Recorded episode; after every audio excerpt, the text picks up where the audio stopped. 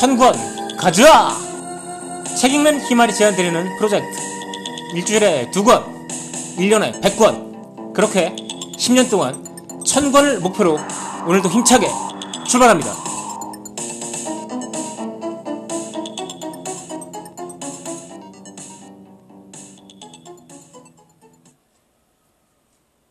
안녕하세요. 책 읽는 희말입니다. 오늘은 김경철의 유전체 다가온 미래의학이라는 책을 소개해 드리겠습니다. 솔직히 말해서 유전공학 관련해서 특히나 염기서열 분석 관련해서 책을 소개를 두 번 정도 해드린 것 같은데 이 책을 또 소개해 드릴 수밖에 없는 이유는 이 책이 지금까지 읽은 책 중에 가장 설명이 상세하고 쉬우면서도 가장 또 최근에 나온 책이기 때문에 가장 최근의 기술 추이까지 잘 알 수 있기 때문입니다. 인간 유전체 프로젝트, 보통 human 게놈 프로젝트라고 하는 human genome project는 1990년에 30억 달러 예산 그리고 15년 목표로 추진되었죠. 하지만 기술 진보 덕분에 이 프로젝트는 원래 목표보다 2년이나 일찍 끝났고 예산도 10%나 절약했습니다. 그런데 나중에 2007년에 DNA 이중사슬 나선 구조를 밝혀낸 것으로 유명한 왓슨 박사의 유전체를 읽어내는 프로젝트는 겨우 100만 달러가 들었을 뿐이고 13주 만에 끝냈습니다. 기하급수의 기하급수 시대가 온다라는 책에서 저자 살림 이스마일은 무아의 법칙이 지배하는 반도체 산업보다도 더 빠르게 기술이 발전하고 단가가 떨어지는 산업으로 유전자 분석 산업을 예로 들었습니다. 그런데 번지수가 좀 많이 틀린 것 같아요. 왜냐하면 빠른 정도가 너무 지나치거든요. 이미 2014년에 상용화된 제4세대 유전체 분석 기술은 나노포어라고 불리는데요. 15분이면 끝납니다. 거기다가 비용도 1000달러가 안 든다는 거죠.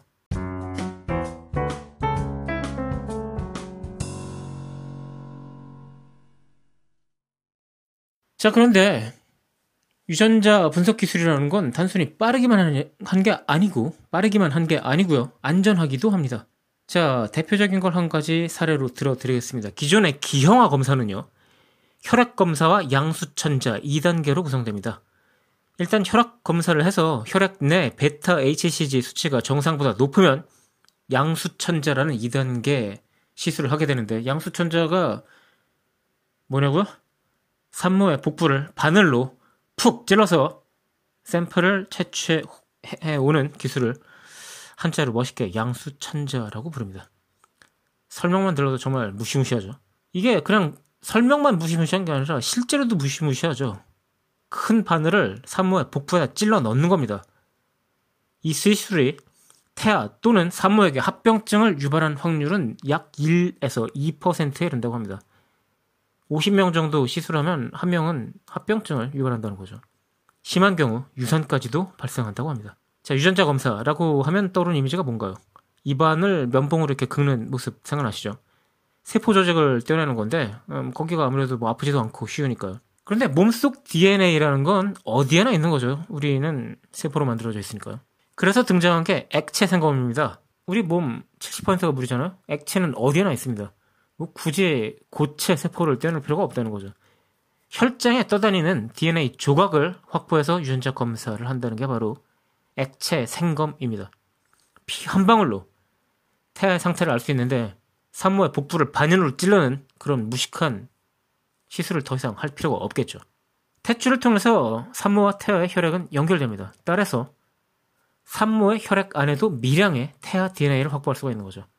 이걸 증폭해서 즉 말하자면 시험관에서 배양을 해서 검사를 하면 유전자 이상을 확인할 수 있습니다. 이걸 비침습적 산전 기형화 검사라고 부릅니다. 참 대단한 기술 진보라고 생각합니다. 이 기술을 세계 최초로 상용화한 회사가 어느, 어느 나라 회사인지 아십니까? BGI, 베이징 게놈 연구소라는 회사입니다. 당연히 중국 회사죠.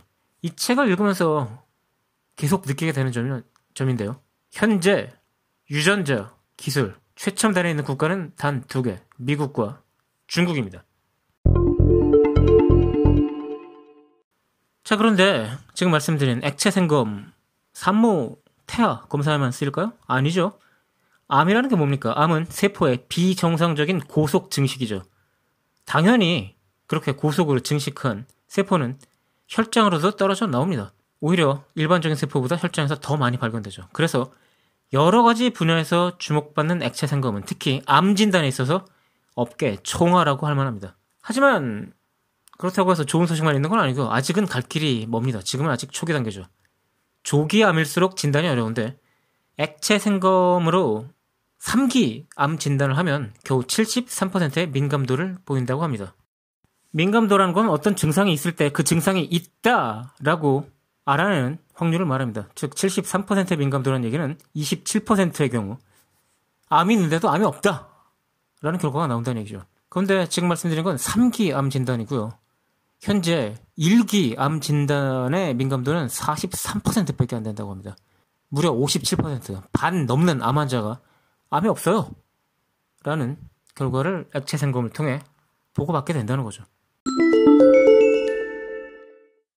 자, 그럼 액체 생검으로 이렇게 쉽게 유전자 검사를 하게 될 수 있게 된 게 미래를 밝게만 만들까요?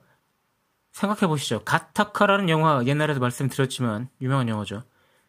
유전자에서 계급이 결정되는 미래 세계를 그리고 있습니다. 또 조디 피코의 유명한 소설 쌍둥이 별을 보면은 거기 주인공 아이는 자기 언니의 유전병을 치료하기 위해서 말하자면 만들어진 아이죠. 물론 시험관 수정이니까 가타카 같은 수준까지는 아니지만 그렇게 어떤 목표를 가지고 아기를 만든 겁니다. 자, 이 책 223페이지에 나온 글을 읽어드리겠습니다. 유전자 단위의 이상을 착상 전에 분석하는 방법을 착상 전 유전자 스크린이라 한다. 주로 첫 번째 아이가 희귀 질환이 있는 경우 두 번째 아이를 자연 임신 대신 시험관 아기를 통해 위에서 언급한 방법대로 특정 유전자의 변이를 검사하여 해당 유전자의 변이가 없는 수정란을 착상시키는 것이다. 이런 부모들의 필사적인 노력을 비윤리적이라 단정할 수는 없을 것이다. 그러나 외국의 경우 대리모 임신을 시도하면서 상대방 여성의 유전자 검사를 모두 조사하는 경우도 있다. 이런 경우 대리모 자체도 비윤리적이지만 일부 부유층에서 유전자 검사를 오용해 완벽한 아이를 만들려는 시도는 언제든 있을 수 있다. 자, 그럼 질병이라든가 하는 것들이 과연 유전자의 책임뿐일까요? 안젤리나 졸리는 자신한테 BRC의 유전자 변형이 있다는 걸 확인하고 아직 암이 발생하지도 않은 유방을 절제했죠. BRC의 유전자 이상이 있을 경우에 유방암 확률은 발병 확률은 무려 70%라고 합니다. 그러니까 안젤리나 졸리의 선택을 너무 성급하다라고까지 말할 수는 없을지도 모르죠. 하지만 BRCA는 대단히 예외적인 경우고요.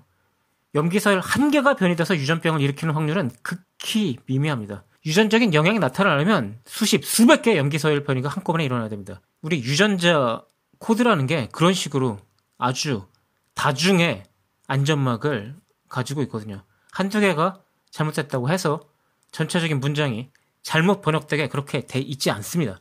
유전자의 변이가 나타나는 건 매우 흔하지만 이렇게 지금 말씀드렸듯이 여러 개가 한꺼번에 변이가 나타나서 그게 실제로 어떤 질병이나 증상으로 나타나는 일은 훨씬 더 드물다는 거죠. 대부분의 암이나 심혈관 질환 등 만성 질환에서 유전적 요인이 기여하는 정도는 크지 않다고 저자는 얘기합니다. 암의 경우 유전적 요인은 겨우 암 발병 원인의 15%에서 많아봤자 25%밖에 설명하지 못한다는 겁니다. 대개 암은 생식세포 변이, 즉 유전자에서 건너온 소인에 의해서 발병하는 게 아니라 체세포 변이에 의해서 만들어집니다. 체세포 변이 어디서 오는 걸까요? 그 개체의 행동에 의해서 결정되죠. 그 개체가 어떻게 살아왔는가. 즉 환경 요인과 생활 습관이 암의 주 원인이란 말입니다. 이 부분에 대해서 아주 재미있는 얘기를 해드리죠. 아까 BRC의 유전자 변이에 대해서 말씀드렸는데 B, 어, FTO라는 유전자 변이가 있습니다. FTO라는 유전자의 변이가 있는 경우에 비만이 되기 쉽다는 게 현재 연구 결과입니다. 자, 그런데 FTO 유전자를 변이했으면 그 사람이 비만한 거니까 그건 유전자 책임이니까 이 사람한테는 아무 책임이 없는 걸까요? 이게 재밌습니다. FTO 유전자의 변이가 있는 사람은 많이 먹으면 살이 쉽게 찌는 대신에 적게 먹으면 딴 사람보다 훨씬 빨리 또 살이 빠집니다. 그런데 그게 끝이 아니에요. 운동에 대한 연구도 했는데 FTO 유전자 변이가 있는 사람은 운동을 해도 살이 빠지는 그 효과가 일반 사람들에 비해서 훨씬 효과적이라고 합니다. 무슨 얘기냐고요? FTO 유전자 탓할 게 아니라 많이 먹고 운동하는 그 사람 탓이라는 거죠. 자, 다음은 블록체인과 유전학이 어떻게 연결되는가에 대해서 한번 얘기를 해보겠습니다. 하버드대 교수 조지 처치가 공동 설립한 Nebula Genomics라는 회사가 있는데요. 이 회사는 블록체인을 활용한 유전자 정보 서비스를 제안하고 있습니다. 현재 사업 제안서에 그렇게 써 있죠. 유전자 정보를 포함한 개인의 건강 정보를 블록체인을 통해서 유통시키자는 겁니다. 그렇게 해서 정보를 제공한 사람은 유전자 검사 비용 에서 디스카운트를 받게 되는 거죠. 몇 번 말씀드렸지만 23andMe라는 회사가 현재 유전자 분석 이 기술의 대중화에는 거의 선두에 서 있는 회사인데요. 검사 비용을 소비자한테 받고 그 데이터는 그냥 자기네들이 갖죠. 이건 지금 회사도 마찬가지입니다. 예를 들어서 구글이나 페이스북이나 다 마찬가지죠. 그 회사가 그냥 정보를 가져버리죠. 그런데 유전체 정보는 건강 정보기 때문에 굉장히 민감한 정보고 연구에도 필요하고요. 예를 들어서 그 정보를 알고 있다면 예를 들어서 약 제약회사 같은 데서는 약을 파는 데 활용할 수 있겠죠. 굉장히 일반적인 어떤 개인정보보다 훨씬 더 돈이 될 수 있는 정보입니다. 실제로 23andMe라든가 여러 유전체 검, 유전자 정보, 유전자 검사 회사는 제약사나 생명과학 연구소에 이런 식으로 얻은 유전체 정보를 판매해 왔다는 겁니다. 반면 아까 말씀드린 네블라 지노믹스는 블록체인을 이용해서 그 소유권을 소비자한테 돌려줍니다. 소비자가 자기가 그 소유권을 가진 채로 누구한테 그 데이터를 공, 공개할 것인지 제공할 것인지 결정할 수 있다는 거죠. 그럼 제약사에 얼마를 받고 팔고 또 연구소에 얼마를 받고 팔고 이렇게 할 수 있겠죠. 특히 예를 들어서 아주 희귀한 병을 가진 사람이라고 한다면 그거는 연구 가치가 대단히 높겠죠. 그러니까 오히려 상당히 높은 값을 받고 팔 수 있을 겁니다. 마찬가지로 애초에 유전자 시퀀싱, 이 유전자 데이터를 분석할 때도 이거를 내가 분석을 한 다음에 어느 어느 회사에 제공하겠다라고 미리 말해서 돈을 받을 수 있다면 검사 비용을 크게 낮추거나 아니면 오히려 돈을 벌 수도 있겠죠. 자, 작년에 상당히 히트했던 서칭이라는 영화 기억하십니까? 실종된 딸을 아버지가 그냥 밖에 나가지도 않고 인터넷을 통해서 그 행적을 추적해 나가죠. 얼마든지 가능한 일입니다. 지금 가능한 거예요. 그런데 이런 유전체 정보가 제약회사 이런 데로 흘러 들어간다든가 심지어 보험회사로 흘러 들어간다면 자 질병에 취약한 유전자를 가진 사람이 보험을 들지도 못하겠죠. 이제 역선택이라는 말을 보험회사 관련한 내용을 배우면서 경제학에서 안 보게 되는 그런 시대가 올지도 모릅니다. 그래서 저는 네블라 지노믹스의 이 시도가 대단히 중요하다고 생각하고요. 정보의 통제권을 결국 그 사람에게 돌려주는 건 페이스북이나 구글이 아니라 다른 여러 차원에서도 굉장히 중요한 문제로서 다루어져야 된다고 저는 생각을 하고 있습니다. 그렇게 된다면 소위 4P라고 하는 미래의학의 한 주축인 참여의학, 즉 Participatory Medicine도 가능해진다고 볼 수가 있겠죠.